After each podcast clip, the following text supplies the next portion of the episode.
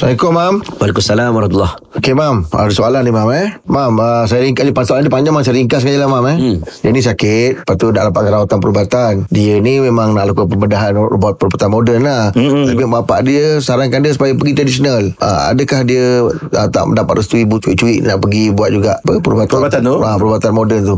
So, macam mana, Mam, keadaan tu, Mam? Eh tak, tak ada masalah Ha. Untuk dia tidak mengikut Mengikut kata kedua orang tuanya. Tidak menjadi kesalahan. Ker- Kerana benda itu bukan uh, Satu kewajipan Untuk dia menturuti Kalaulah benda itu memudaratkan dirinya. Ha, Dia ada tanda hormat Kepada seorang ibu dan ayah. Hmm. Tanda hormat dengan mendengar nasihat Meminta pandangan. Hmm. Ada ketikanya menuruti Apa yang dicadangkan Kerana ia satu doa Ia satu harapan mak ayah. Mungkin dia nasihat tu nasihat yang betul, Betul. Okey. Tapi dalam satu masa Kalaulah mudarat Fatarawa wala tantarawa biharamin Berubat ni uh, Dia bukan berubat dengan benda haram. Dia berubat dengan perubatan yang betul. Uh, Pergi hospital sebagai contoh. Betul? Bukanlah benda haram. Betul. Dan rawatan ni kita kena faham. Rawatan ni Dia kadang-kadang jadi Kadang-kadang tak jadi. Mana-mana pun. Uh, Contohlah saya bagi tahu. Ada orang sakit meracau.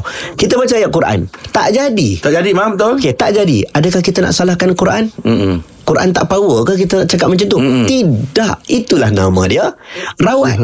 Allah yang sembuhkan. Betul. Allah yang sembuhkan. Jadi bila kita percaya benda tu, pergi doktor tak jadi, pergi ini tak jadi, pergi ini, maka perlu berubah-ubah, ubahlah. Mm-mm. Tak ada menjadi kesalahan untuk dia. Walaupun uh, itu mungkin restu ibu dia. Uh, minta elok-elok buat kalau tak berani ada benda yang kadang-kadang tak perlu diceritakan, tak perlu diceritakan. Asalkan tidak datang mudarat bagi pesakit tersebut. Allah Allah. Terima kasih, Terima kasih.